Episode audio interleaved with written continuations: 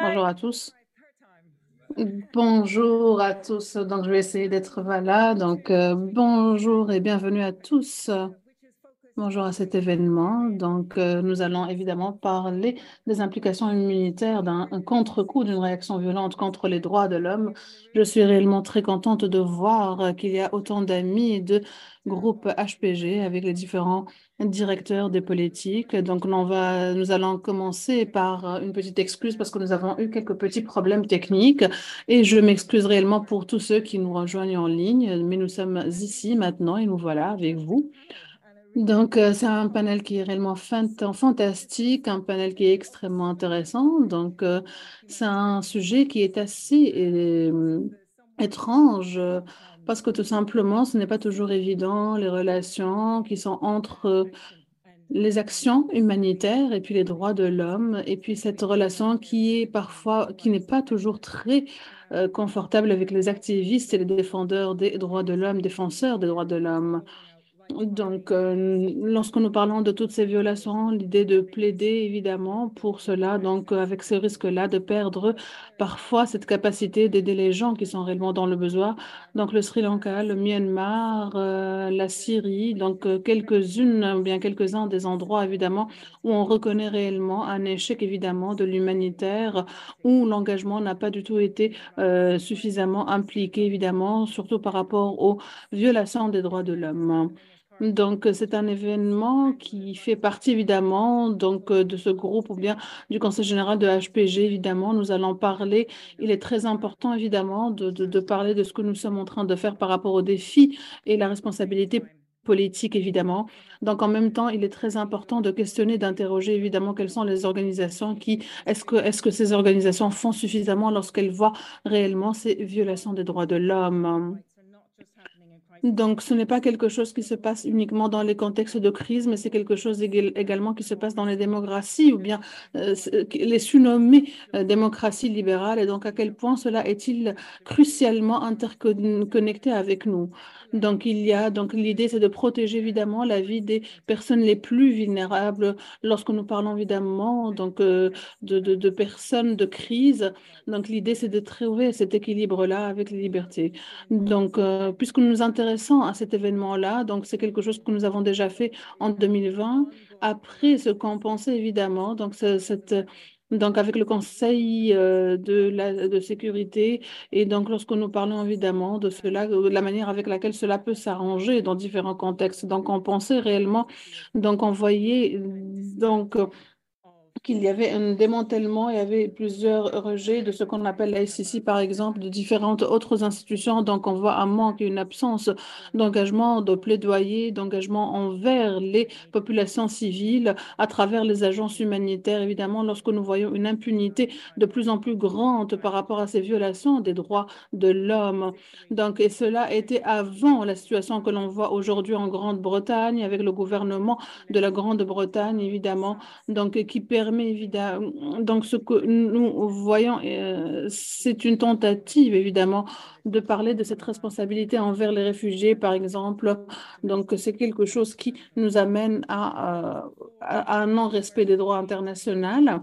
Donc, euh, donc, ce sont également, nous avons vu qu'il y avait un grand changement par rapport à différentes euh, choses, par rapport à ce rejet, ce contre-coup que nous voyons par rapport aux droits de l'homme, une sorte de renversement, de retournement de situation. Mais avant cette situation que nous voyons aujourd'hui à Gaza, donc le président Biden et les autres leaders occidentaux mm, qui euh, reconnaissent ouvertement qu'il y a de grandes violations des droits de l'homme qui sont faites par Israël. Ce que nous voyons maintenant, c'est un démantèlement de toutes les règles, de toutes les institutions qui sont conçues normalement pour défendre les droits de l'homme, pour les droits des citoyens. Donc c'est quelque chose évidemment qui, on voit les conséquences qui menacent la vie évidemment. Donc nous devons tout simplement voir les crises de réfugiés sur les frontières européenne. Et nous voyons également ces conséquences-là ici. Donc, euh, pour essayer d'éclairer ces différentes euh, questions-là, pour mettre en lumière cette question, évidemment, de l'humanitaire et de la crise, nous avons avec nous des personnes qui sont magnifiques. Donc, tout d'abord, nous avons avec nous Donc, euh, nous avons donc avec, nous Hassan Aqad, qui est euh, écrivain, réalisateur et activiste des droits de l'homme, évidemment. Donc, euh, j'ai l'impression que c'est quelqu'un qui fait énormément de choses, évidemment. Et, donc, mais pour le moment, il m'a dit qu'il travaillait beaucoup, évidemment, afin d'amener ces questions concernant le déplacement, à une... essayer d'humaniser tout cela, amener cette question à, des audiences très, très larges à travers les films, à travers d'autres plateformes. À ma gauche, j'ai avec moi Dr Sultan Barakat, qui est le directeur de l'Institut international pour les recherches stratégiques qui est également professeur à l'université Hamad Ben Khalifa au Qatar. Et euh, ensuite, j'ai également avec moi euh, euh, Fareshta Abbas, qui est une chercheuse afghane, afghane, et qui travaille évidemment sur les droits de l'homme euh, en, Afghanistan et sur les droits de l'homme de manière beaucoup plus générale. Nous avons également avec nous Monsieur Dani Sriskajanjra, qui est le PDG d'Oxfam Grande-Bretagne, ici euh, donc au Royaume-Uni. Et avant que l'on commence évidemment notre euh, webinaire, et tout simplement, nous avons une interprétation simultanée en arabe, français et puis. Donc, si vous voulez tout simplement cliquer sur le bouton qui est au milieu de votre écran, le petit globe là, pour tout simplement voir, trouver la langue qui vous intéresse, que vous voulez entendre. Donc, euh, si quelqu'un a envie d'utiliser, vous avez le tweet, euh, vous avez le hashtag ODI. Donc, s'il vous plaît, vous pouvez également utiliser la fonction de chat pour les questions et les réponses pour toute question, pour tout commentaire que vous voudriez euh, faire. Donc, je pense que nous allons commencer avec vous, Hassan. Donc, je voulais tout simplement euh, commencer par des questions personnelles. L'image, l'image que vous aviez peut-être euh, de, la Grande-Bretagne et comment cela a-t-il changé peut-être en étant ici en Grande-Bretagne donc maintenant, vous vivez ici depuis euh, quasiment une décennie. Bonjour, bonjour. Je ne sais pas si vous, pouvez m'entendre très bien.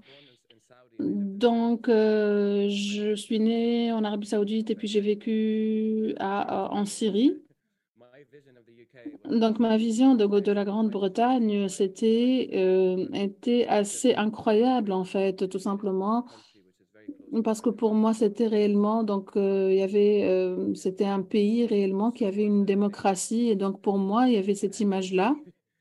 Mais cette image s'est évaporée quelque part, hein, donc donc voilà. Donc tout simplement, réellement, donc euh, j'ai euh, étudié l'anglais. Ensuite, j'ai toujours été fascinée par euh, la civilisation britannique. lorsque j'ai décidé d'être ici et de venir ici, d'aller en Europe tout simplement, lorsque après l'échec de l'État syrien, donc parce que je pouvais tout simplement parler anglais, tout simplement, c'était beaucoup plus simple pour moi, la Grande-Bretagne. Mais lorsque, euh, lors d'un entretien, m'a dit pourquoi la Grande-Bretagne, moi, je, disais tout simplement, c'est le centre même des droits de l'homme. C'est un pays qui respecte réellement la démocratie et tout ça. Donc, euh, c'est une question de transparence, de liberté, ces choses que, auxquelles je donne beaucoup de valeur, évidemment. Et donc, je vais être très euh, honnête. Donc, je peux le dire, j'ai été déportée donc, j'ai eu beaucoup de privilèges. Donc, j'ai eu beaucoup de privilèges ici, évidemment. Je peux réellement dire, euh, euh, je suis allée en, prison en Syrie parce que j'ai dû protester, alors que là, je peux protester librement. Et donc, pour moi, euh, par, par rapport à mes attentes alors, donc je me, je me rappelle tout simplement, c'était à peu près en 2015. Donc, il y avait le référendum qui été fait par rapport au Brexit. Et donc, tout simplement, est-ce que c'était l'idée d'aller vers l'Union européenne et de, ces personnes-là qui sont en Grande-Bretagne? Et donc, ce, cette scission, je voyais qu'il y avait des choses fondamentales qui avaient lieu, tout simplement, qui se faisaient. Donc, les gens, tout simplement, pour moi, c'est une démocratie parce que ce sont les gens votaient, ils votaient même en ligne. Pour moi, tout simplement, je ne comprenais pas. Mais qu'est-ce que c'est? Est-ce que c'est comme ça que la démocratie fonctionne? Parce que je n'ai jamais vécu en démocratie auparavant. Donc, c'est ainsi que j'ai commencé tout cela. Donc, je, commençais à voir cela. et depuis, depuis, et puis spécifiquement, donc, lorsqu'on lorsqu'on euh, réfléchit au monde du déplacement, par exemple, donc, combien de personnes avons-nous? Par exemple, je ne sais pas, 4, 5. Euh, donc, les langues qui étaient utilisées étaient, c'était une, une langue, un langage langage qu'on utilisait tout simplement dans les informations. Lorsque vous dites, par exemple, ceci est une invasion, Lorsque vous dites cela de manière constante dans les médias, donc le fait qu'ils sont en train de lutter contre les, les envahisseurs, contre donc c'est des, des, gens qui venaient là-bas pour passer la nuit, c'est des migrants illégaux ou bien irréguliers, donc ce sont des termes et des notions qui été utilisés de manière réitérée, mais c'est des gens tout simplement les réfugiés lorsqu'ils viennent, c'est qu'ils sont là pour essayer de sauver leur vie, de survivre tout simplement. Donc ce sont et on disait que c'était des demandeurs d'exil ou bien d'asile qui était illégitime. Donc, euh, je voyais que c'était en train dans cette, mon pays d'adoption, peut-être que cela se passait également. Donc, et puis par rapport à ce qui se passe à Gaza aujourd'hui, je m'attendais à mieux, réellement. Réellement, j'étais tellement frustrée par rapport à ce qui se passe. Donc, euh, et, l'idée, c'est tout simplement lorsqu'on on a l'impression qu'on nous dit qu'on voudrait qu'Israël gagne, donc tout simplement parce que les huit dernières années ici, que j'ai vécu ici, à chaque fois qu'un politicien, que chacun à la télé parle de moi en tant que migrant, on entend beaucoup cela tout simplement. Donc les gens qui viennent ici, qui doivent vivre de cette manière-là. Et, donc je les regarde. Et euh, il y a des valeurs qui sont intéressantes et d'autres pas, évidemment. Donc, il y a le respect, il y a la tolérance, l'état de droit, les libertés individuelles. Et il y a une cinquième valeur que j'ai oubliée, mais qui sont des valeurs intéressantes, tout simplement. Donc, je ne pense pas que notre gouvernement fasse quoi que ce soit avec ces valeurs-là, ou bien qu'il agisse euh, en respectant ces valeurs-là. Donc, moi qui me force réellement à respecter, pas, je ne me force pas, moi qui respecte ces valeurs-là, évidemment, donc, avec ce qui se passe à Gaza, ce qui se passe là-bas. Et donc, même ici, tout simplement, lorsque vous voyez... Donc, vous pouvez évidemment imaginer cela.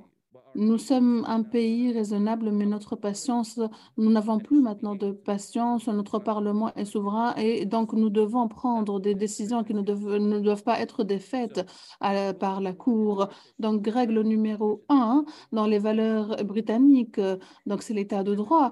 Et là, et, là, tout simplement, ils l'ont tout simplement jeté dans les ordures, ils l'ont jeté dans les toilettes. Donc, tout simplement, certes, je n'ai pas répondu à votre question, mais oui, oui, c'est ce que je en fait, c'était là, finalement, mes, attentes là versus la réalité que j'ai trouvée en Grande-Bretagne. Et puis, je n'ai jamais voté de, ma vie, je n'ai jamais voté, tout simplement, parce qu'encore une fois, je n'ai pas eu le privilège d'être capable de voter et j'étais réellement très excitée par rapport à, à, cette question. Donc, euh, et donc, c'est quelque chose qui, durant les six derniers mois, donc l'idée de voter, le droit de voter, par rapport à... Donc, lorsque nous parlons avec les avocats des droits de l'homme et regardons tout ce qui se passe et regardons, euh, voir cette électricité qui est partie, ce qui se passe, donc les gens qui sont menacés, et donc le vote, le vote, c'est pour un cessez-le-feu. Donc, je me suis sentie un SDF politiquement. J'étais dans un pays où je voulais réellement être, de faire partie d'un mouvement politique, etc. Ce sont autant de choses que je n'ai jamais pu faire. Mais là, non. Donc, c'est réellement, véritablement ce que je ressens. C'est très intéressant d'entendre cela de votre part. Donc, euh, en plus, évidemment, de votre expérience personnelle, mais également, évidemment, les différents points de vue, euh, les différents points de vue que nous pouvons. Donc, à HPG, nous pensons réellement que ces choses-là, en termes d'analyse, nous analysons ce genre de choses, nous essayons de mettre en place des politiques, nous essayons de cerner, de comprendre les applications des gens, mais des personnes comme vous qui vivent entre deux mondes, c'est quelque chose qui est très intéressant également. Et lorsque Lorsque nous parlons de, de renseignements militaires britanniques, donc j'étais là, je me disais, je n'aime pas, je n'aime pas trop ça.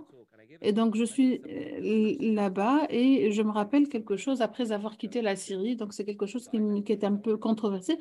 Lorsque j'ai quitté la Syrie, parce que tout simplement, il y avait des menaces de mort. Et donc, tout simplement, lorsque je suis partie au Liban, donc j'ai eu euh, une rencontre avec le ministère. Donc, euh, donc je voulais tout simplement faire partie c'était très bizarre. Donc, c'était en disant que je voulais rejoindre, le renseignement, j'étais tout simplement très bizarre. Après avoir expliqué cela, moi qui avais à l'époque 22 ans, moi qui étais très en colère et que je voulais tout simplement avoir une, vengeance secrète, je voulais une communauté, je voulais de l'argent, tout simplement.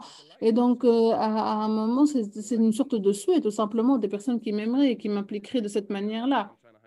Donc, c'est ce que j'essaie tout simplement de souligner par rapport à tout ça. Donc, nous avons parlé évidemment de, de, de, ces différents droits, on pourrait en parler également, peut-être en termes de, de rôle, etc. Euh, nous, nous, allons maintenant passer, euh, parler des droits de la femme. Euh, et Farishta, vous avez travaillé sur les droits de l'homme euh, de manière internationale, sur le plan international et puis en Afghanistan. Est-ce que vous pouvez un petit peu nous parler de la manière avec laquelle vous comprenez les choses et, euh, et puis cet engagement, cette implication pour les droits de l'homme, euh, les droits des femmes? Donc, je voudrais tout d'abord mettre le contexte par rapport à cela. Donc, il y avait beaucoup de problèmes de sécurité maintenant, en tout cas dans le pays. Donc, c'est une crise qui est très sérieuse, qui est en cours. Et donc, personnellement, j'ai passé, j'ai pu discuter avec des personnes dans différentes provinces. Donc, tout simplement, leur vie dépend des aides humanitaires qu'ils peuvent avoir. Donc, lorsque nous parlons des organisations d'aide humanitaire, donc qui joue un rôle crucial pour protéger les vies des Afghans à l'intérieur du pays, mais également, et puis en même temps, c'est un, c'est un environnement très difficile dans lequel vivre, évidemment, étant donné toutes les restrictions qui ont été faites sur les euh, femmes donc, lorsque nous parlons de cette récession qui est venue pour les femmes, évidemment, qui doivent être accompagnées d'un homme, d'un mahram d'un homme, évidemment, avec également toutes les restrictions euh, par rapport à leur euh, tenue vestimentaire. Donc, euh, c'est quelque chose, évidemment, qu'on en a vu les organisations d'aide ont essayé d'appliquer cela. Elles ont essayé de s'y conformer. Donc, ils ont créé même des bureaux qui étaient séparés, donc euh, pour les femmes et pour les hommes, pour que les femmes puissent travailler. Et donc, j'ai pu discuter avec différentes organisations d'aide, évidemment, pour essayer de voir comment elles géraient le fait que pour que les femmes restent et qu'elles travaillent. Donc, elles ont réellement essayé de se conformer à ça, de donner un budget supplémentaire pour qu'elles soient peut-être hum, accompagné de ce chaperon masculin, mâle, tout simplement, un membre de la famille de la femme euh, qui doit être présent là-bas. Et puis, en même temps, donc, euh, donc mais c'était spécialement lorsque nous parlons évidemment de, cette, de ces femmes-là qui devaient réellement être accompagnées par un homme de leur famille, évidemment, ce qui implique forcément un budget additionnel, complémentaire à toutes ces organisations-là et euh, qui n'était pas prévu au départ. Et donc, par rapport à ces restrictions, tout simplement, elles ont essayé de s'y conformer parce que tout simplement, elles voulaient être encore opérationnelles. Elles voulaient délivrer euh, et donner donc euh, de l'aide. Il y avait des femmes qui travaillaient évidemment dans ces organisations, même les Nations Unies en décembre 2022. Et donc, euh, donc, la réponse était différente à l'époque. Donc, certaines organisations ont tout simplement suspendu leurs activités et leurs opérations, tout simplement, parce que tout simplement, parce que pour, pour elles, il est, impossible de travailler sans femmes. Il est impossible de pouvoir toucher et couvrir les euh, catégories vulnérables si les femmes n'étaient pas là. Et donc, ce processus a duré un certain nombre de mois, évidemment, que vous restiez, que vous travaillez. Donc, il y avait des déclarations, des communiqués qui ont émané des organisations onusiennes, d'autres organisations d'aide humanitaire évidemment, disons que nous sommes en dehors de l'Afghanistan, nous ne pouvons plus être opérationnels. Donc, mais les principes d'aide humanitaire ou bien de l'activisme humanitaire, évidemment, ne peut pas être mis en œuvre, euh, ne peut plus être mis en œuvre. Donc, ils ont réellement insisté sur cela. Et donc, je pense qu'il était assez consistant par rapport à la manière avec laquelle ils faisaient cela. Et donc, il y a eu tout de même des exceptions, surtout dans le domaine de la santé, de la de la euh, nutrition et de l'éducation. Donc, euh, les femmes, évidemment, de l'éducation, là, nous parlons évidemment du primaire, etc., pour les petits-enfants.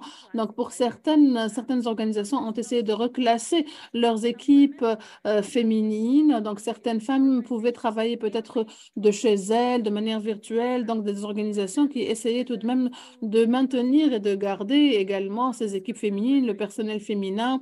Donc, donc en essayant tout simplement de, leur donner un travail qui soit fait de manière virtuelle, à distance. Donc, elles ont réellement essayé d'avoir certaines exceptions, en tout cas dans ces trois secteurs. Donc, je voulais également souligner le fait, évidemment, que c'est un fardeau qui est très lourd, qui est sur ces organisations-là, tout simplement parce qu'elles essaient d'atteindre les catégories les plus vulnérables, puis en même temps, elles ne euh, peuvent, pas se passer, ne peuvent pas, elles ne veulent pas tout simplement se conformer à ces, à ces lois qui sont extrêmement répressives pour les femmes. Donc, ils ne veulent pas tout simplement qu'elles puissent se conformer à ces lois abusives que les talibans sont en train de mettre en œuvre. Donc, à un niveau politique, c'est parce que tout simplement, nous sommes conscients que certaines organisations ont pu négocier à un niveau local, régional, pour pouvoir travailler de cette manière-là et je pense tout simplement ce, que, ce qui est réellement très important lorsque nous parlons d'organisations d'aide, tout simplement lorsqu'elles essaient de travailler dans ces zones-là ou bien dans ce genre de contexte et situation de conflit continu comme l'Afghanistan, c'est l'idée de mettre en place des activités coordonnées ensemble. C'est réellement très difficile d'amener, de réunir tous ces acteurs-là, évidemment, qui ont parfois des perspectives différentes. Mais moi, je parle évidemment que les gens qui travaillent dans l'aide humanitaire ne sont pas naïfs, tout simplement. Et donc, d'une manière ou d'une autre, donc, ils ont besoin, évidemment, de mettre en place des négociations politiques également. Donc, il y a beaucoup de chevauchements par rapport à cela à différents niveaux. Et donc, les amener tous ensemble pour qu'ils puissent travailler en coordination les uns avec les autres. Donc, surtout dans des situations comme l'Afghanistan, parce que tout simplement, les organisations d'aide humanitaire essaient réellement d'être, euh, de garder ou bien de préserver ces trois secteurs-là qui, qui soient opérationnels, qui, travaillent encore d'une manière évidemment qui leur permettrait de rester dans la durabilité. J'ai un rapport concernant évidemment l'accès à la santé, vous pouvez voir réellement que le système de santé de l'Afghanistan n'a jamais, le budget n'a jamais été, euh, il a toujours été dépendant de, de l'aide, il n'y a jamais eu de budget indépendant pour la santé. Il a toujours été géré par les organisations d'aide. Et lorsque tout simplement il n'y a plus ces financements-là, et lorsqu'il n'y a plus ces organisations-là, personne ne peut être sûr que, tout ça, que cela va encore fonctionner. Donc il est très important, nous avons besoin que ces organisations-là restent là-bas parce qu'il n'y a pas de remplacement, il n'y a ni infrastructure, ni système qui pourrait remplacer cela. Et donc, si vous avez besoin de quelque chose, cela signifie que c'est une, vous devez trouver autre chose, une alternative. Donc, ce que je dis, c'est que tout simplement, c'est un fardeau, c'est un fardeau énorme à mettre sur les épaules de ces organisations en leur demandant de faire ceci et cela. Mais donc, mais c'est également une, manière pour que ce soit plus utile, celle de la coordination tous ensemble. Donc, euh, j'ai l'impression que vous trouvez cette tension parfaite, évidemment, entre délivrer de l'aide donnée, de l'aide essayer d'équilibrer les droits de l'homme, peut-être à travers des actions collectives et communes également.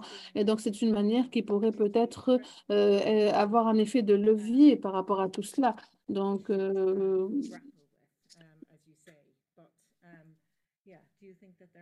Est-ce que vous pensez que c'est quelque chose qui...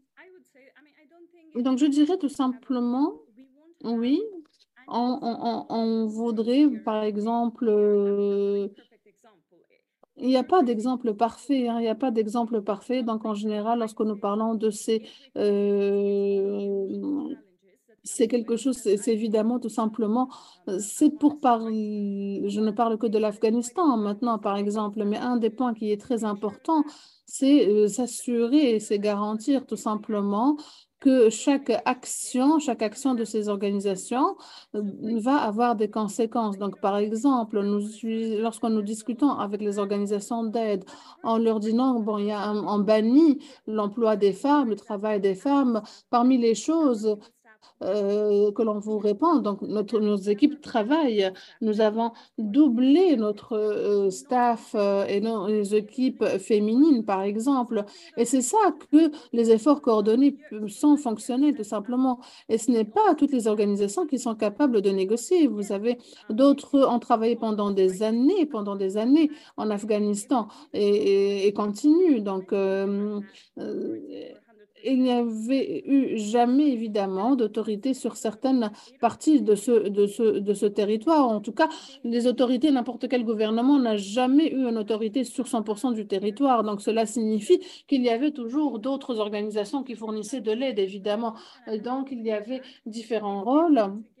Donc, si on essaie de travailler ensemble, je crois que nous pourrons voir des changements visibles tout simplement. En tout cas, les voir et ce sera réellement quelque chose d'optimiste peut-être. Donc, le fait que ces organisations puissent être ensemble je ne dis pas ce que j'essaie de dire, ce n'est pas qu'il y aura un changement énorme, tout simplement, mais les talibans ne sont pas du tout une structure qui est centralisée. Donc, c'est quelque chose qui s'est mis en place de cette manière-là, tout simplement, dans des villages, dans des différentes zones, surtout rurales, tout simplement. Et donc, cela signifie que les organisations d'aide peuvent avoir, être dispersées et travailler évidemment euh, de manière locale, négocier dans différents endroits, différents domaines également, et ils doivent faire cela. Et puis parfois, ça peut être très difficile pour eux de se regrouper, de travailler ensemble, mais c'est quelque chose qui est utile et donc c'est quelque chose qui a fonctionné dans plusieurs modèles, etc. Donc, c'est finalement la dernière lueur d'espoir que l'on peut avoir. Merci, merci beaucoup. Donc, euh, nous sommes en train de sauter d'un sujet à un autre et tous les sujets sont réellement très importants. Donc, je voulais tout simplement vous poser cette, la question quant à cette intersection concernant évidemment l'aide humanitaire, euh, les organisations d'aide et les droits de l'homme. Comment vous pouvez voir les implications évidemment euh, avec ce qui se passe maintenant? Comment vous voyez par rapport à cette érosion des droits? Donc le problème, la manière avec laquelle nous percevons les choses à partir du 7 octobre et puis toutes les actions qui ont eu lieu après,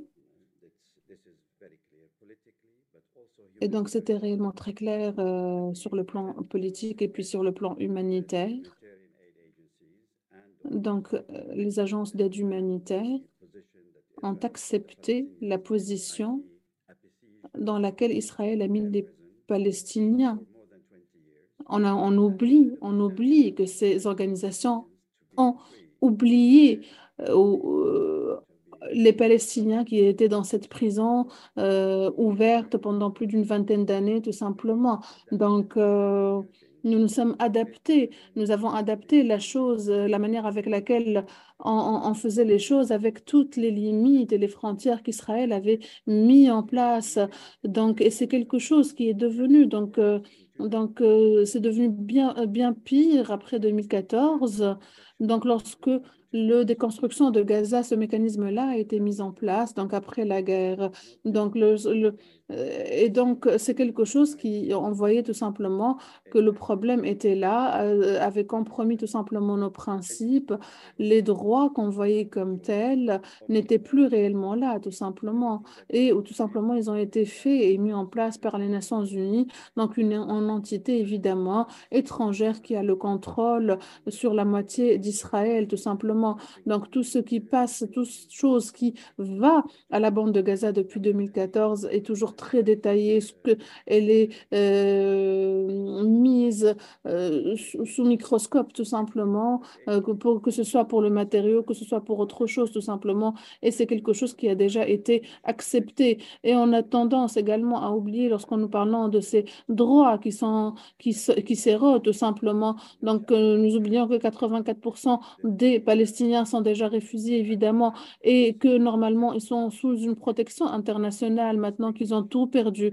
Et donc, il est très important de distinguer donc, euh, entre le fait, évidemment, entre ce qui est juste et ce qui n'est pas juste. Être impartial ne signifie pas que nous sommes aveugles moralement, tout simplement. Donc, nous sommes moralement obligés de faire quelque chose, par exemple, de faire, de continuer. Donc, euh, donc le fait, évidemment, nous devons nous ne pouvons pas nous cacher derrière cette image ou bien ce masque d'impartialité en tant qu'excuse, évidemment, pour ne rien dire, parce que tout simplement, les Israéliens pourraient ou ne pourraient pas continuer de...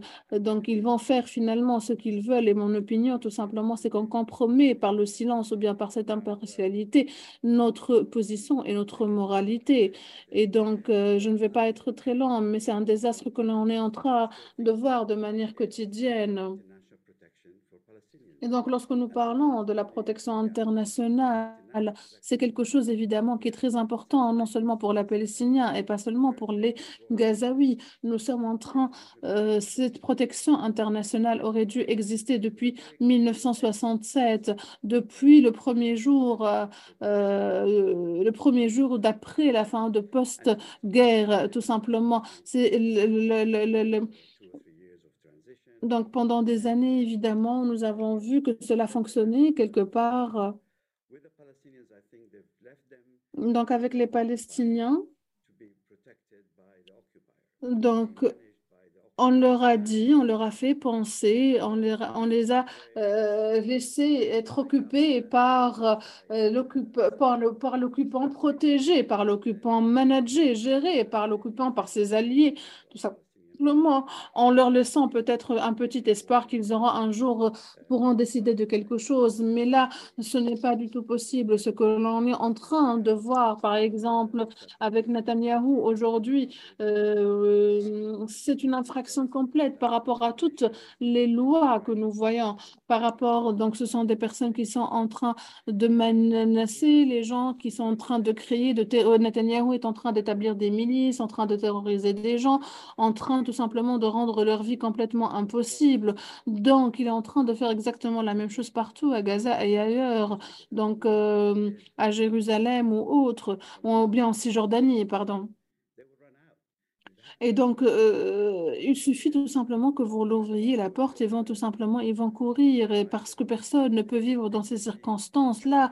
Il n'y a plus de vie, il n'y a plus de dignité, il n'y a plus rien. Donc, euh, ce que ce que Gaza nous fait aujourd'hui. Il y a un certain nombre de choses. Et donc, en parlant de l'aide humanitaire, et là, je vais revenir. Donc, euh, je pense que les organisations d'aide humanitaire se sont alignées avec plusieurs, euh, à part évidemment de manière graduelle, mais elles se sont alignées avec cette érosion des droits. Depuis le 7 octobre, il y a une très grande euh, erreur qui a été celle de retirer toutes les équipes internationales de Gaza. Lorsque Israël a d'abord dit, euh, dès qu'elle a dit, ça y est, tout le monde a fait ses bagages, ils sont partis tout simplement, ils ont quitté Gaza, il y a eu une grande évacuation. Et finalement, ça y est, c'est fini après. Donc, l'histoire a été comment nous pouvons faire sortir notre, nos équipes de Gaza et puis c'est tout. Donc, mais ils ont tout simplement, toutes les, ils ont oublié toutes les personnes qui étaient là, celles qu'ils ont aidées, celles qu'ils ont protégées, celles avec qui ils ont partagé leur nourriture, tout simplement. Et donc, c'est, et le résultat, c'était... Euh, c'était incroyable, tout simplement, c'était juste que 140 personnes. Donc, ce qui s'est passé, quelle est la protection sociale qu'ils pouvaient avoir pour ces personnes-là? Est-ce qu'il y a un plan pour ces gens-là? Comment on peut faire pour eux? Donc, c'est un autre cas qui sera peut-être décidé plus tard. Et c'était quelque chose, c'est un fait. Donc, le fait de rester silencieux est très problématique donc, euh, cela, euh, ce n'est pas prendre, c'est pas, c'est pas une option, ce n'est pas du tout une option que, garder le silence, c'est quelque chose qui doit être fait de manière différente. Donc, euh, donc vous devez réellement être peut-être un petit peu dans le centre, un petit peu au milieu. Donc, c'est finalement leur travail. Essayer de mettre en place tout cela. Oui, merci, merci. Donc, je pense qu'on va revenir à tout cela. Donc, je pense que nous avons commencé avec Hassan. Donc, euh, donc c'est quelque chose, je sais tout simplement que c'est quelque chose sur lequel vous travaillez à Oxfam Donc, l'idée tout simplement de voir les espaces civiques, c'est quelque chose, peut-être que vous pouvez nous parler un tout petit peu évidemment de l'espace, l'espace pour les ONG, comment elles peuvent tout simplement euh, faire, euh, est-ce qu'on peut réellement les utiliser, peut-être euh, ce qu'il en est? Merci. Donc oui, donc c'est quelque chose qui se fait évidemment de manière assez euh, par rapport à la situation à Gaza et puis ailleurs également, parce qu'en général, on oublie tout simplement que ce genre de question a été traité plusieurs fois, évidemment. Donc, il y a eu beaucoup de réflexions sur cela lorsqu'avec des collègues d'Oxfam, John, Matt, etc. Donc, nous étions plus d'une 80. Donc, nous devions tout simplement traiter avec cette complexité de l'accès avec euh, pendant très longtemps, mais c'est quelque chose, évidemment, l'accès, la neutralité. Donc, c'est quelque chose qui, qui, qui avait l'air d'être... Euh, on devait trouver une réponse qui était différente. Donc, c'était, je pense, en 2014 jusqu'en 2023. En 2014, j'étais secrétaire générale, donc avec euh, la société, une alliance de la euh, société euh, civile. Et donc, il y a eu cette réunion avec tous les PDG, évidemment, de toutes les ONG, donc avec beaucoup, comme HPG par exemple, et d'autres choses. Donc, c'était réellement cette rencontre, évidemment, très grande. Et donc, je m'inquiétais donc, l'idée, évidemment, parlait également de cette réaction violente contre l'espace civique qui se rétrécissait, etc. Et donc, hum, ils ont dit tout simplement, on est neutre, nous devons continuer à être opérationnels. Et j'étais réellement, c'était réellement très inquiétant et puis réellement très décevant également de voir tout cela par rapport à ces leaders, tout simplement, qui ne voulaient pas s'engager avec ces questions-là, qui ne voulaient pas s'impliquer avec cela. Et donc, de manière très ironique, j'ai l'impression que ce côté-là de, de la muraille, finalement, ne fonctionnait pas. Donc, si vous voulez travailler sur ces échelles-là, tout simplement une sorte d'une échelle de ce est en train de se faire, essayer tout simplement de voir, de prendre en compte et comment il est en train d'être rétréci aujourd'hui. Donc la liberté d'expression dans, dans la majorité évidemment des pays est quelque chose qui est en train de changer. Donc lorsque nous parlons de tout cela, euh, l'environnement qui peut être favorable avec les différents compromis. Donc, c'est quelque chose, évidemment. Donc, euh, nous sommes dans cette énergie-là, nous sommes dans ces puissance-là, tout simplement, jusqu'à une certaine mesure. Lorsque vous voyez aujourd'hui ce qui se passe, il y a seulement 3% de la population mondiale qui vit dans un pays qui est considéré comme libre. Et donc, voilà, comme Hassan l'a dit tout simplement, voilà ce magnifique pays qui est démocratique, qui est libre, indépendant. Non, non, la Grande-Bretagne a déjà été déclassée au début de cette, année à cause de ce qui se passe en termes de liberté de protestation. Et donc, avant même la déclaration, avant même ce qui se passe euh, à Gaza aujourd'hui, donc il y a six mois déjà, il y a eu ce problème-là, évidemment, par rapport à ce déclassement. C'est quelque chose qui est très inquiétant, évidemment. Donc, dans ce pays, euh, alors qu'on pensait vivre dans une démocratie qui est mature, euh, finalement. Donc, l'autre chose, évidemment, l'autre point dont je voulais euh, parler, c'est qu'il y a, donc l'autre différence peut-être, c'est comment y a-t-il des organisations qui travaillent dans ce, peut-être, et c'est quelque chose qui est important, cela signifie que nous sommes plus vulnérables à ce genre d'attaque et à ce genre de réaction violente peut-être ou bien retour, euh, ce contre-coup. Et donc peut-être qu'on devrait être mieux préparé, donc travailler ou bien penser à une autre approche. Donc il est important évidemment de trouver peut-être à ce genre une, quelle est l'approche euh, qu'on pourrait avoir. C'est quelque chose qui doit évidemment nous amener à nous engager par rapport à ces questions-là.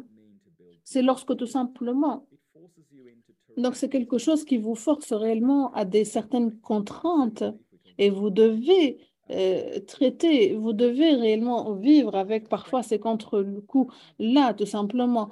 Donc, l'idée, de manière similaire, parler de, de, les acteurs que nous voulons promouvoir ou, bien nourrir ou bien aider, tout simplement. Parfois, ils n'ont pas la couverture que les ONG traditionnelles peuvent avoir. Ils n'ont pas également un logo, un brand que l'on pourrait, auquel on pourrait faire confiance. Ils n'ont pas cette protection-là pour pouvoir euh, faire sortir leurs équipes euh, lorsqu'il y a une crise. Il y a un certain nombre de choses qui se passent maintenant qui peuvent être impactées par ces contre-coups. Lorsque nous parlons de justice, par exemple, lorsque nous parlons des questions de, des droits de, en termes de genre, de justice globale, et par rapport à Oxfam, Oxfam qui est très euh, en rapport euh, par rapport à ce conflit, vous avez été euh, impliqué dans cela, évidemment, mais ce n'est pas le seul conflit dans lequel, évidemment, Oxfam a pris position. Donc, euh, donc je me pose la question, vous, en tant qu'Oxfam, quelle est, euh, en tant qu'organisation des droits de l'homme et en tant qu'organisation humanitaire, qu'est-ce qu'on vous en pose En fait, deux, deux, observations. Tout d'abord, en ce qui concerne, évidemment, ce pays, euh, il y a des défis, évidemment, à niveau institutionnel. Donc, par rapport aux organisations de la société civile, donc c'est réellement par, par rapport à cette euh, capacité d'être indépendant que la société, tout simplement, euh, qu'il y ait évidemment cet effet-là qui soit important. Donc, il y a eu à un moment donné une tentative, évidemment, pour... Euh, C'était une proposition au niveau du cabinet par rapport euh, à... Donc, qui nécessitait tout simplement que toute personne personne ou bien que toute aide des États-Unis, de la Grande-Bretagne, pour recevoir une aide de la Grande-Bretagne, on ne doit pas euh, critiquer la Grande-Bretagne ou bien le gouvernement. Donc, c'est, il y a eu une directive qui a été tout ça très rapidement enlevée du site web, vous imaginez, tout simplement. Donc, c'était quelque part pour tâter le terrain, pour voir ce qu'il était possible. Donc, vous imaginez, lorsque nous parlons de cet environnement opérationnel ou bien d'opération pour toute organisation, surtout celles, évidemment, qui ne peuvent pas ou bien qui veulent parler, qui veulent plaider pour une société civile indépendante. Donc, ils vont ressentir tout simplement bien plus vulnérables après cela. Donc, le deuxième point, évidemment, c'est Lorsque nous sommes, euh, lorsque je vous entends parler de Gaza, vous savez évidemment, vous, Sultan, votre équipe, évidemment, nous avons des droits. Euh, vous avez des droits, vous avez euh, un programme de crise, évidemment. Donc pour moi, c'est ça, me brise. C'est une expérience qui me brise le cœur, en tout cas par rapport à mon expérience de cinq ans maintenant dans cette organisation. Donc leur poser la question, qu'est-ce qu'on doit faire? Et le message, c'est il est clair. Vous devez faire, faites tout ce que vous pouvez pour arrêter cela. Faites tout ce que vous pouvez pour un cessez-le-feu, pour arrêter le cycle de violence. Donc, c'était très clair. Donc, aujourd'hui, nous sommes en 2023 et puis la seule chose que l'on peut faire, c'est aller vers un plaidoyer, tout simplement. Et pour avoir un plaidoyer qui soit fort, le plus fort que l'on puisse, tout simplement, afin d'amener peut-être la paix dans cette région qui est en trouble aujourd'hui.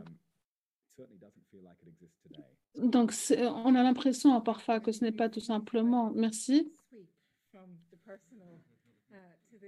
Donc, le fait de passer du personnel vers l'institutionnel, c'est très...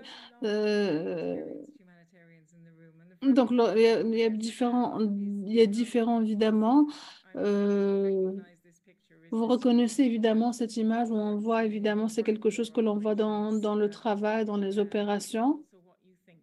Donc, ce que vous pensez de, euh, du rôle, qu'est-ce que le rôle d'une organisation d'aide humanitaire?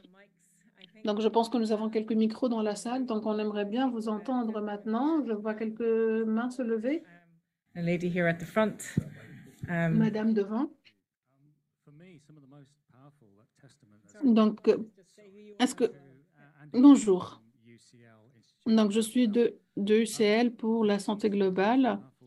Donc, pour moi, un des points qui est très important, évidemment, durant les dernières semaines, euh, durant les, témoignages qui étaient très puissants,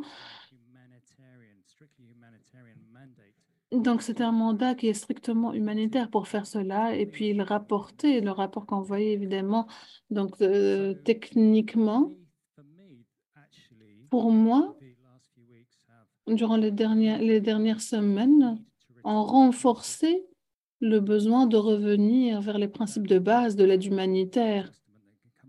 Donc, c'est le témoignage le plus puissant de cette situation si les gens, tout simplement, donc euh, d'un point de vue humanitaire, donc par rapport à la santé, par exemple. Donc, la puissance de ces messages, c'est quelque chose qui nous pousse réellement à réfléchir à cela et à sortir de cette technicité peut-être. Beaucoup de mains devant.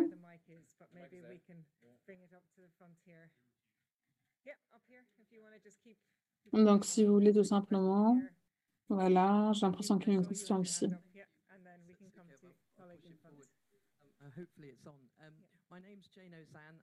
Donc, je m'appelle Osan.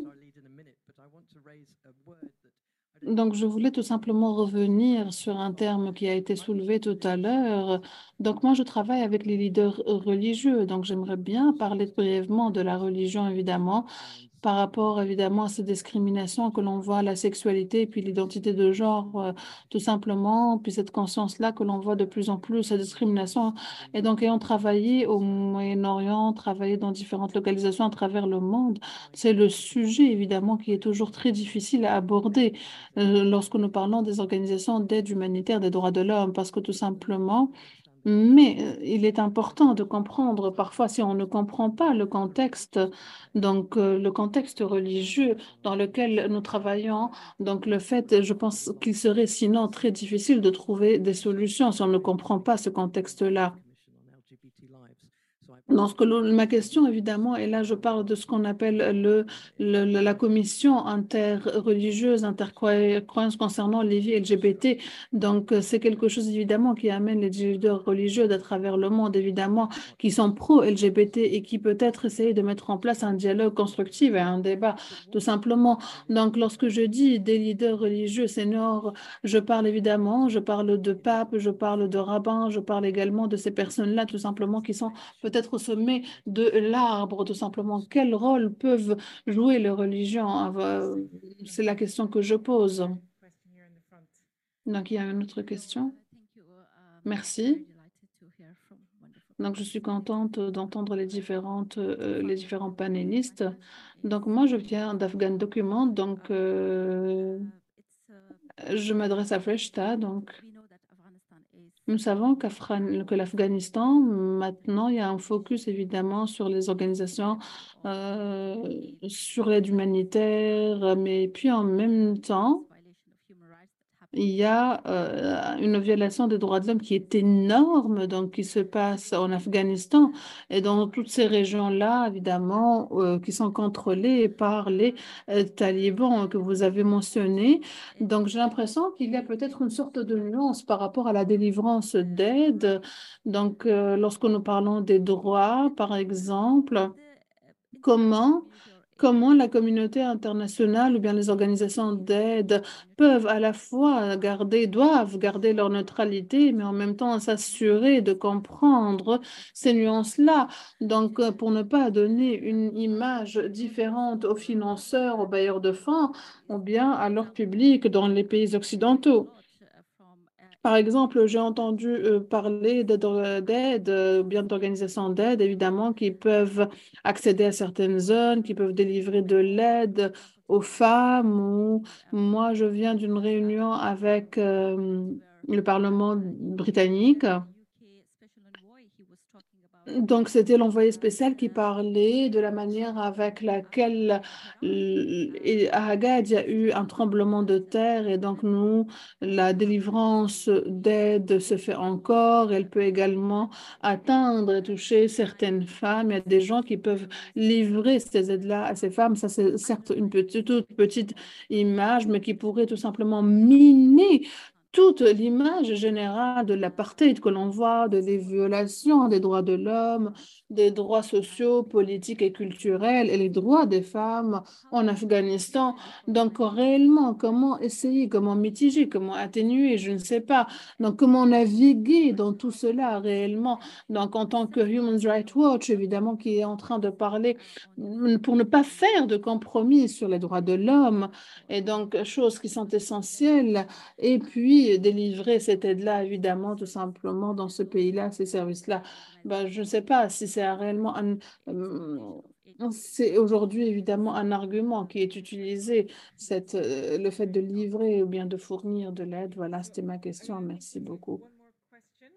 On va prendre encore une question. Merci, bonjour. Je suis professionnelle de la commission et donc, euh, donc lorsque nous parlons évidemment de médias sociaux dans ce secteur-là, lorsqu'il s'agit par exemple d'Israël-Hamas, donc euh, ce qui est intéressant, et puis la question, euh, cette guerre tout simplement, étant donné évidemment dans ce secteur-là, lorsque nous parlons de crowdfunding par exemple, bien le financement évidemment que l'on voit aujourd'hui par rapport à différentes choses, donc les différentes euh, ONG. Donc, est-ce que vous pensez donc, euh, que ces organisations, sans quelque part, ne veulent pas parler de, certaines choses? Parce que c'est quelque chose qui va les amener à se dévoiler euh, et donc ils se censurent de plus en plus. Donc, euh, vous avez mentionné cela, tout simplement, le fait de parler euh, des besoins humanitaires, comme vous le voyez sur le terrain, évidemment. Donc, comme on en témoigne, les témoins, tout simplement. Donc, je pense à un défi qui est complètement euh, opposé, tout simplement, la manière avec laquelle l'humanitaire devient une couverture, finalement, d'autres actions concernant le momentum politique, celui des droits, le rôle des religions également, et puis, euh, euh, si on parle évidemment, est-ce que c'est quelque chose qui peut avoir un effet ou bien un impact sur les aides, euh, les organisations d'aide? Et puis, j'ai une autre question en ligne qui, est, qui concerne évidemment les médias, évidemment, lorsque nous parlons, par exemple, de l'engagement, de l'implication de certains acteurs, évidemment. Donc, je vais parler de la censure. Lorsque vous avez parlé de ces organisations qui ne veulent pas parler, donc j'ai l'impression que tout le monde est apeuré, que tout le monde est craintif, parce que ce sont des temps qui sont effrayants, évidemment. Donc, lorsqu'il y a eu la révolution syrienne, les gens tout simplement euh, avaient commencé avec des comptes euh, de faux profils, tout simplement, ou bien ils cachaient également leurs identités euh, lors des protestations. Donc, c'est quelque chose que parce que en fait, les gens perdaient leur travail, leur emploi. Les organisations étaient également contrôlées par le gouvernement, donc ils devaient tout simplement faire ce que les bailleurs de fonds demandaient. Si vous ne le faites pas, vous ils vont vous, ils vont enlever leur financement. Vous allez perdre évidemment ce financement qui permet qu'un projet reste viable et puis qu'il puisse soutenir les flux. Et donc la censure fait partie de cela. Donc il était très intéressant pour moi de comparer entre la réponse à l'Ukraine par exemple, par rapport à la réponse à, Gaza. Donc, par exemple, lorsque je vois Tesco, donc lorsque euh, ces financements qu'il y a eu, donc euh, on va donner des donations, il y avait des drapeaux de l'Ukraine un petit peu partout, et donc euh, c'était c'est également des crimes de guerre, mais c'était c'était sauvage, c'était des crimes de guerre, mais c'était tout simplement facile même les écoles, il y avait même des levées de fonds dans les écoles. Donc, lorsque vous comparez cela à ce qui se passe en Palestine, c'est rien. Donc, je pense qu'au cœur de, ce, de, cela, donc, il y a beaucoup de racisme. Beaucoup, beaucoup de racisme. Je peux être faux, mais je pense réellement qu'il y a du racisme, tout simplement. Donc, tout simplement, ils sont blancs. Ils, euh, ils, ont des yeux bleus, ils conduisent les mêmes voitures que nous. Donc, ce sont quelque part des réfugiés civilisés. Donc, ce n'est pas du tout la même chose. Et donc, voilà, c'est une rhétorique tout simplement qui est maintenant diffusée. Donc, c'était quelque chose, et il n'y a pas de fumée sans feu, hein, évidemment. Donc, euh, je pense évidemment que nous devons restructurer le modèle même de l'aide humanitaire parce que je pense que c'est quelque chose qui doit être dirigé par les gens de la communauté. Donc, euh, qu'il y ait des gens qui ont de l'expérience qui fassent cela parce que beaucoup de personnes tout simplement mettent cela sur les médias sociaux et en disant oui, voilà, on est cool, on est divers, diversifié, mais non, pas du tout. Et donc, euh, et puis également, je pense qu'il y a cet accès parce qu'on a parlé d'accès tout à l'heure. Lorsque vous parlez ou bien pour parler contre ce qui se passe, euh, par rapport à cela. Je pense qu'Oxfam fait cela. Bah, lorsque, euh, par exemple, vous allez financer euh, des organisations qui sont, qui sont gérées par la communauté, qui sont déjà fiables, auxquelles on fait confiance, pourquoi, tout simplement, vous devez amener des, des, Occidentaux là-bas, tout simplement? Pourquoi ne voyons pas cela davantage? Donc, pour qu'ils reviennent chez eux après et qu'ils écrivent des mémoires sur le traumatisme, sur le traumatisme ou bien sur le choc post-traumatique. Donc, je ne sais pas si j'ai répondu à cette question. Puis, vous voulez, je n'arrête pas de dire conflit, mais, mais je pense que c'est un conflit Hamas-Israël, certes, mais moi, je ne parlerai pas. C'est une guerre, c'est une guerre à Gaza. Voilà, c'est ce que je pense. C'est peut-être les termes les plus adéquats. Merci, merci par rapport à ça. Donc, Netanyahu est d'accord avec vous. Donc, Netanyahu, je pense que c'est assez intéressant parce que je pense que euh, donc, Israël a déclaré la guerre, tout simplement, et c'est la première fois qu'Israël déclare la guerre mais en déclarant la guerre et, en ne, faisant pas une autre opération spéciale, comme on parle d'Ukraine, de, par exemple, comme Poutine qui fait des opérations spéciales. Donc, euh, il a, fait, il a déjà fait cela au Liban.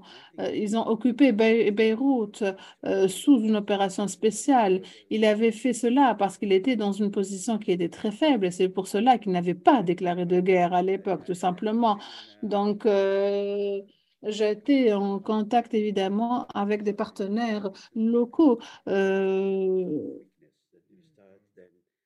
et donc, tout simplement, j'essayais de voir Donc, il, il, était, Netanyahu était dans une position qui est très vulnérable euh, à l'époque, tout simplement. Euh, il avait euh, essayé de travailler sur la politique interne. Donc, c'était par rapport au judiciaire, tout simplement, c'était lui et c'était son cabinet, tout simplement. Ils avaient parlé de, cette, de l'opinion de tout le monde, tout simplement. Et c'est la partie ou bien la perspective de l'extrême droite, tout simplement, qu'il n'avait pas parlé alors de, de, de guerre.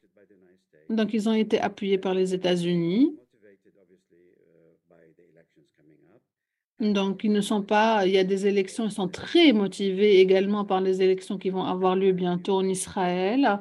Et donc, tout cela, évidemment, par le vote religieux qui va avoir, évidemment, des, euh, des sionistes, tout simplement. Donc, l'ironie, tout simplement, de ce rappel de, ce, de cela, lorsque nous pensons que les Israéliens, les, sionistes, tout simplement, pensent qu'ils peuvent euh, appuyer les Juifs en allant en Palestine, en, se convertissant, tout simplement, les, les chrétiens sionistes qui peuvent aller là-bas et se, convertir.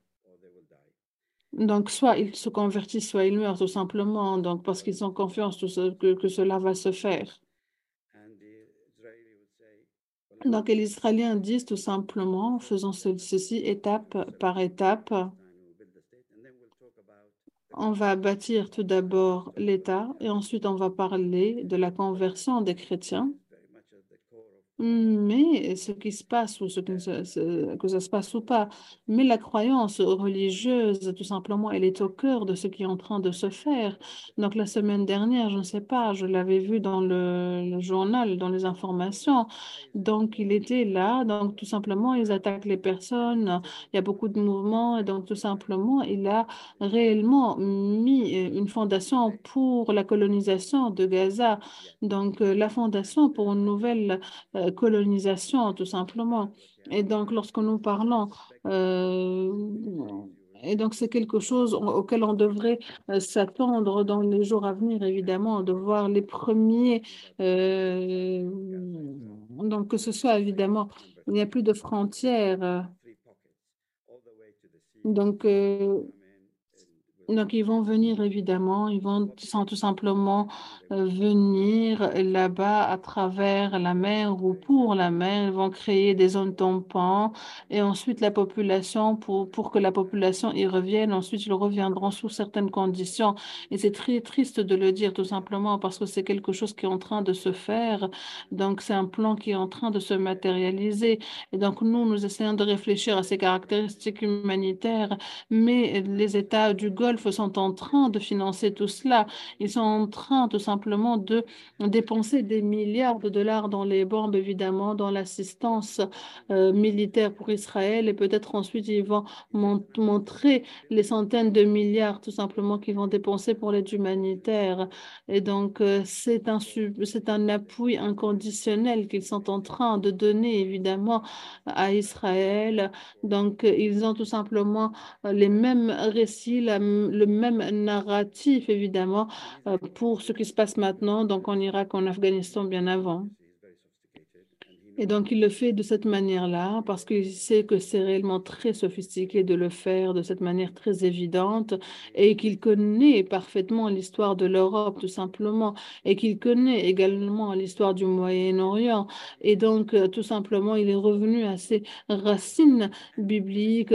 Il a tout simplement mélangé trois histoires avec l'Holocauste, avec... Euh, donc, il, donc il, il, il a tout mélangé ensemble évidemment entre le Liban, entre, oh, pas le Liban, pardon, entre le 9 septembre 2001, euh, l'Holocauste, euh, et donc finalement, il a ajouté à cela l'État islamique, Daesh. Et donc, vous voyez, ces trois histoires, Holocauste, 9 septembre et l'État islamique, pour essayer de créer cette histoire-là où il peut tout détruire et détruire euh, en étant tranquille, il peut tuer les gens, parce qu'encore une fois, euh, on est silencieux, ils détruisent, il y a euh, des gens qui détruisent la ville, qui tuent les gens, qui tuent les enfants, qui déplacent des milliers et des milliers de personnes. Et donc, c'est quelqu'un qui est très, très intelligent dans la compréhension de toute la zone, de tout ce qui se passe à ce niveau-là. Et, donc, donc, vous pouvez revenir. Euh, donc, Donc, ça fait maintenant huit semaines, 60, 17 000 personnes ont été tuées. Je ne sais combien de personnes en sont blessées. Je ne parle même pas des, installations de santé qui sont inexistantes. Merci, merci beaucoup. Donc, je pense qu'un certain nombre de questions a, trouvé réponse euh, ici par rapport à l'aide humanitaire, évidemment, par rapport aux actions euh, et pourquoi nous voulons évidemment qu'il y ait cette justice-là. Est-ce qu'une question vous a été posée de manière spécifique? Est-ce que vous voulez y répondre, évidemment? Donc, il y a également d'autres questions relatives à la guerre et au rôle des religions et de la censure. Je pense évidemment, nous sommes tous d'accord, que les droits de l'homme doivent être la composante principale de toute action humanitaire. Donc surtout pour les aides évidemment, donc euh, qui protègent les vies. Euh, donc il est important de s'assurer évidemment que le spectre évidemment des droits de l'homme est réellement au cœur des activités, surtout lorsque nous parlons évidemment, donc lorsque nous parlons donc, surtout même après une action, une activité, donc on essaye tous évidemment de dire cela, mais peut-être qu'il est temps évidemment que l'on puisse définir le rôle de, des humanitaires, spécialement lorsque nous parlons des conflits évidemment qui ne cessent de se suivre l'un à la suite de l'autre. Donc, et je pense que c'est parmi les pires choses qui peuvent euh, survenir dans ce monde, évidemment. Je ne peux pas imaginer évidemment la guerre en Ukraine ou bien ce qui se passe aujourd'hui en Palestine. J'ai l'impression, Israël-Palestine, donc j'ai l'impression que nous sommes en train d'aller vers des, des, des, des, orientations, bien des directions qui sont différentes. Donc, j'ai l'impression qu'il est temps maintenant de tout redéfinir parce que nous avons beaucoup parlé de la manière avec laquelle les humanitaires sont en train d'opérer, bien la manière avec laquelle ils sont en train de faire des choses. Et donc, l'idée, c'est peut-être d'arriver à quelque chose. Donc, on pourrait peut-être faire mieux. Donc, lorsque nous parlons, évidemment, donc, un point qui est très important, c'est que nous, nous avons besoin d'un mécanisme de contrôle qui est très important pour essayer de contrôler la manière avec laquelle cette aide est utilisée maintenant. Et la solution à une crise humanitaire n'a jamais été de dispatcher l'aide, simplement, n'a jamais été d'envoyer, évidemment, de l'argent liquide ou bien d'envoyer de l'argent. Non, les Nations Unies non, non, sont toujours en train de donner des sacs, évidemment, des coupons, tout simplement parce qu'il n'y a pas de système bancaire. C'est pour cela qu'ils peuvent donner de l'argent liquide. Donc, l'Afghanistan n'a pas de, centrale, de banque centrale euh, et donc euh, le système économique a, complètement euh, collapsé, tout simplement. Donc, l'idée, c'est qu'on essaie toujours d'aider. Il n'y a jamais eu... Donc, on n'a jamais réfléchi à ce qui allait se passer durant, lors des 20 prochaines années. Donc, je pense que c'est quelque chose auquel on devrait réfléchir. Et donc, qu'à un moment donné, il est important de dire combien de temps allons-nous rester, comment cela doit-il être fait et euh, est-ce que je peux réellement le faire? Donc, je ne me rappelle pas de votre prénom, pardon, mais un des participants avait dit tout simplement cette, euh, cette euh, ce qu'on voit, c'est MSF qui nous, qui nous renvoie beaucoup de choses, évidemment, de Gaza. Et quand je vois ces témoignages qui nous viennent, évidemment, de, de, l'Afghanistan, oui, il y a des gens qui sont là-bas qui disent qu'ils n'ont rien à manger, qui c'est une situation de vie, de mort, tout simplement, qui est fatale. Et donc, il y a, il y a également des personnes qui ne peuvent pas travailler, qui n'ont pas de travail. Vous pouvez vous discuter avec votre propre équipe qui n'a plus de travail, etc. Et donc, je pense qu'il est très important de recadrer tout cela maintenant. Donc, est-ce que vous voulez maintenant essayer de... Donc, je, pense que je vais répondre à la, à la dernière réponse, à la dernière question qui a été posée, qui est très structurelle, c'est une question structurelle. Je ne sais pas pour les organisations individuelles, évidemment, lorsque vous essayez de voir le financement ou bien comment cela se fait pour les grandes organisations. Il y a tout un, il y a un, changement sismique qui a eu lieu hein, il y a un certain nombre d'années, évidemment. Donc maintenant, c'est quelque chose qui peut, il y a des contraintes directes, évidemment, qui viennent, il y a des principes que nous devons par rapport à ces programmes de euh, sous-subvention. Donc, euh, c'est quelque chose, c'est tout un système qui est très complexe, évidemment. Donc, c'est un système qui est très difficile également et dans lequel, évidemment, vous, euh, c'est quelque chose, vous devez préserver votre indépendance et surtout votre voix. Et donc, donc il est très important que l'on parle de cela. L'idée, c'est tout simplement de travailler, de, travailler sur ce plaidoyer que nous essayons de faire pour les expériences vécues, évidemment, pour les personnes, pour les collègues, pour les personnes avec lesquelles nous travaillons. Donc, euh, donc c'est quelqu'un, Franck Jules m'avait dit à l'époque, vous devez donc, c'était magnifique. Donc, c'est quelqu'un qui a dit, soyez le plus politique. Donc, essayez d'être le plus, paraissez le plus charitable, mais soyez le plus politique. Je pense que c'était réellement quelque chose qui était très important, mais ce qu'il n'avait pas dit, c'est tout simplement ne soyez, n'ayez pas honte d'être dans le politique, d'être politisé, tout simplement. Donc, euh, et donc, euh, par rapport à la, si, je peux me permettre, madame, vous avez absolument raison lorsque vous parlez de cette question, évidemment, de, de, religion. Donc, il est important de comprendre le contexte bien plus général. Lorsque nous parlons de, de liberté individuelle, etc. Donc, euh, euh, donc, le petit nombre, en fait, lorsque nous parlons de Lorsque nous parlons de cette conscience sociale, beaucoup d'entre nous qui travaillent dans l'humanitaire, qui sont professionnels de l'humanitaire, nous essayons réellement d'être dans cette conscience sociale beaucoup plus large. Nous avons besoin de tous nos alliés, évidemment, pour pouvoir travailler sur ces valeurs-là qui sont réellement essentielles. Donc, je pense que je fais ça chaque année. On va prendre un autre tour de questions. Lots of questions around um, online about whether it's not Donc, just il y a une question en ligne qui, qui dit tout simplement, ce n'est pas tout simplement la politique, mais nous devons nous engager davantage, évidemment, avec les acteurs gouvernementaux. Donc, euh, Sandrine de MSF. Merci, je n'ai pas payé dit, mais donc je voulais tout simplement dire que c'est un débat qui est le bienvenu et nous avons réellement en train de, voir les implications humanitaires. Nous sommes témoins de cette absence de droit, ce qui se passe à Gaza, en Afghanistan, les Rohingyas également, les migrants dans la région Méditerranée. Et je voulais tout simplement ajouter quelques composantes à, ce, à, ces quelques éléments, à cet environnement. Donc, ce, c'est, cette loi de la désinformation que l'on voit aujourd'hui et qui pousse au silence les humanitaires et pas seulement les activistes, les défenseurs des droits de l'homme. Donc, euh, on, a, euh, on avait l'habitude d'être indépendant, d'être libre et donc, on a l'impression tout simplement qu'il y a beaucoup de pression aujourd'hui sur les personnes qui sont en train de euh, parler, évidemment, librement.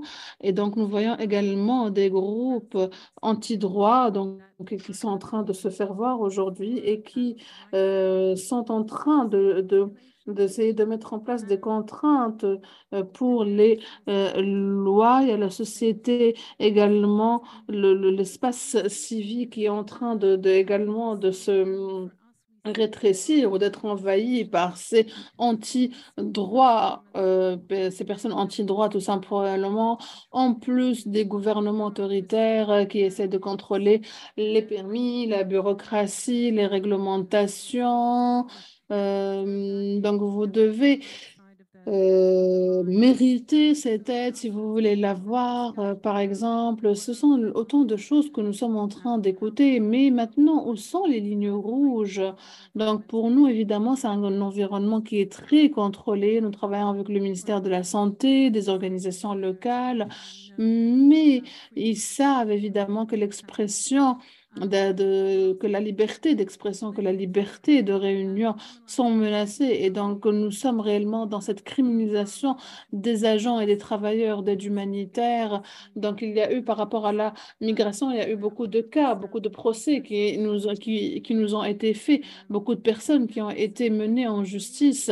Donc, oui, pour moi, l'histoire réellement ici, c'est que nous devons travailler sur les organisations et avec les organisations d'aide humanitaire et des droits de l'homme pour essayer de continuer cette lutte-là. Une autre question, je pense qu'elle est ici. Donc, je m'appelle Karen. Donc, j'ai déjà travaillé avec MSF et Recost.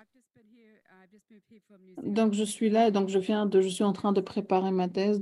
Euh, je suis réellement par euh, ce cette représentation dans les médias aujourd'hui que l'on voit euh, en Angleterre. Donc, c'est quelque chose, je suis consternée par cette image-là que l'on voit aujourd'hui. Donc, donc c'est terrible. Je suis, je suis juste, pas appelez-moi naïve, mais je suis complètement dégoûtée parce que je suis en train de voir, évidemment, tout simplement. Donc, moi, ce que je ne comprends pas, c'est tout simplement pourquoi le gouvernement britannique est-il aussi anti-palestinien? Je n'arrive pas à le comprendre, tout simplement, parce que le rôle qu'ils ont joué il y a plusieurs années, pourquoi tout simplement ne peuvent-ils pas euh, Qu'est-ce que nous pouvons faire, nous, les ONG, pour essayer de persuader le gouvernement peut-être de changer d'avis ou de prendre d'autres opinions?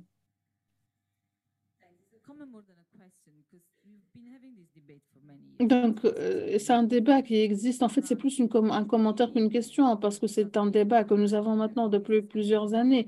Donc, lorsque vous avez hum, parlé de cela à HPG, donc il y a un certain nombre de questions, mais il y a quelque chose qui est différent aujourd'hui. C'est le contexte, euh, certes, donc avec ces forces anti-droit qui sont de plus en plus prodéminentes aujourd'hui, tout simplement, et parce que ils ils sont bien financés, bien organisés, bien combinés, bien étudiés, tout simplement. On les voit bien coordonnés. Et donc, ils, sont également intentionnels et ils soutiennent évidemment l'espace politique qui est occupé. Ils occupent l'espace politique, ils, occupent l'espace normatif, tout simplement parce qu'on leur a permis évidemment tout cela. Donc, c'est quelque chose, évidemment, euh, vous savez, lorsque nous sommes en train de parler de financement, de, de, différentes possibilités, euh, donc lorsque nous parlons évidemment de, de, nos gouvernements, des parlementaires qui sont en train, qui ne peuvent pas tout simplement euh, faire un pas en avant, qui disent, voilà, il y, a les, droits fondamentaux, comme vous le dites, mais qui sont complètement niés tout simplement d'une manière incroyable. Donc, c'est la fondation même de ces standards-là, de ces normes-là, en termes de valeurs, qui est un véritable défi de manière quotidienne. Je pense que là, on doit revenir aux bases, on doit revenir à la base et aux racines même de cela, évidemment, de changer notre approche, tout simplement. Donc, l'idée, c'est essayer, il y, a, il, y a, il y a, une sorte de censure, qui, enfin, pas une sorte, mais une censure qui est incroyable, que l'on voit ici, et ce n'est pas du tout de la neutralité. C'est une autocensure qu'on est en train de voir. Très rapidement, moi j'étais enseignant en Syrie et quelqu'un tout simplement m'avait dit comment pouvez-vous rebâtir un pays qui a échoué ou bien qui est en faillite? Donc, je pense que la Grande-Bretagne, c'est quelque chose, évidemment, c'est cela a commencé, ce, ce, vous commencez en classe, tout simplement. Et donc, c'est un problème fondamental dans le contexte, de Raza, par exemple. Comment tout cela cela n'a pas du tout commencé le 7 octobre, évidemment. Les flux humanitaires et d'humains qui ont été déplacés, qui ont été isolés. Donc, j'ai discuté avec beaucoup de gens, dans mes amis, évidemment, dans mes, euh, dans mes amis, dans les activistes qui sont des champions euh, de, de, l'activisme, évidemment, du socialisme également. Et donc, donc ils n'ont pas été éduqués, tout simplement. Donc, on ne parle des Britanniques que comme les hommes bons, les, gentils de l'histoire, tout simplement. Et lorsque nous parlons de la déclaration de Balfour, tout simplement, on ne parle pas. Euh, donc, nous parlons évidemment de choses qui sont. On, leur montre comment c'est l'Empire, les lignes, etc. Voilà, c'est quelque chose qui a été efficace, tout simplement. Ce sont des gens qui sont réunis. Euh, mais, mais, non, tout simplement, c'est une fraude finalement. C'est quelque chose qui n'y a pas. Ils ont tout simplement les références morales d'une grenouille. Ils n'ont pas, ils ne peuvent pas cela, ils ne peuvent pas faire ce travail-là, ils ne peuvent pas se faire ceci, tout simplement. Donc, un autre point par rapport aux médias, vous pouvez voir un titre où, où il est écrit Des Palestiniens sans tel chiffre sont morts et d'autres ont été tués. Et là, je ne parle pas du Sun et du Daily Mail, je parle du Guardian, je parle de la BBC. Parfois, c'est même des médias de gauche. Et est-ce que... Pour, pourquoi? Pour répondre à votre question, je ne sais pas. Je le sais, mais un petit peu, ça m'inquiète. Ça m'inquiète beaucoup de répondre à, à cela. C'est une question qui est fondamentale. Et donc, je pense réellement que c'est quelque chose qui doit être traité en classe parce que c'est là que tout a commencé. Et parce que je ne veux pas être déporté. Et encore une fois, je vous dis, Netanyahou sera d'accord avec vous. Voilà un autre point commun avec Netanyahou. Donc, c'est par rapport à ce plan le plan également pour les Palestiniens, c'est de blâmer les organisations internationales, de blâmer les Nations Unies, évidemment, pour ce, ce l'idée, c'est de, parler de ce programme-là, évidemment, de cette déradicalisation. Donc maintenant, on parle même de déradicalisation des Palestiniens. Ça veut dire quoi? On a besoin d'apprendre. Peut-être que ce sont pourquoi les Britanniques ne sont pas de leur côté. Donc c'est quelque chose qui a été décidé il y a quelques années. Donc tout simplement, vous êtes en train de demander beaucoup trop de liberté. Donc, c'est un plan qui est très sophistiqué et j'espère que, qu'aucune agence ne pourra accepter de travailler sur cela. J'espère que, quel que soit le financement, quel que soit le montant d'argent qui financera cela, donc, je pense que nous allons passer évidemment euh, au mot de, de, clôture euh, par rapport euh, à ce qui vient d'être dit, par rapport à ces défis, évidemment, que l'on doit prendre au sérieux maintenant de plus en plus par les différentes agences et organisations et travailler de manière plus collective sur ces questions. Donc, je suis à 100% d'accord. Donc, on doit réellement, doit être, on doit repenser le travail en commun la coordination parce que c'est ainsi que l'on pourra réellement avoir un effet de levier. C'est ainsi que l'on pourra discuter des besoins. Donc, euh, vous n'avez pas réellement besoin d'aller négocier sur chaque, euh, à chaque niveau, tout simplement. L'idée, c'est d'ajouter, de présenter votre point, tout simplement. Donc, de voir comment les politiques sont en train d'influencer toutes les vies autour du monde.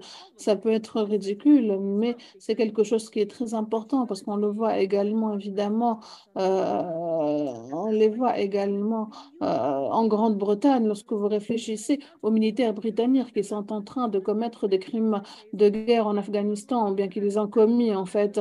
Et ensuite, tout simplement, on voudrait que les talibans soient responsables de tout cela, qu'ils rendent des comptes par rapport à tout cela. Non, ce n'est pas possible. Ce sont les choses évidemment qui me surprennent réellement lorsque vous êtes en train de parler du détail évidemment de ce qui se passe au sud de l'Afghanistan et le travail et les militaires, les, crimes de guerre évidemment qui ont été là-bas. Donc comment, comment osez-vous euh, comment osez-vous accuser nos enfants? Comment osez-vous les accuser de faire quelque chose alors qu'ils savent parfaitement que cela a été fait?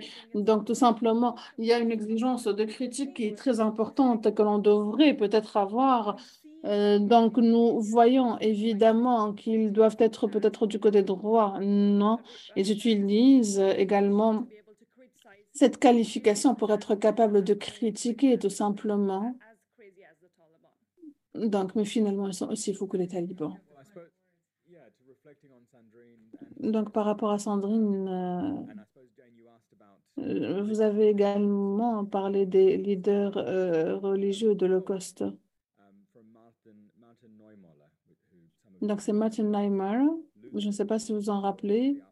C'était un prêtre qui, euh, juste après la Deuxième Guerre mondiale, avait réfléchi aux leçons de l'Holocauste.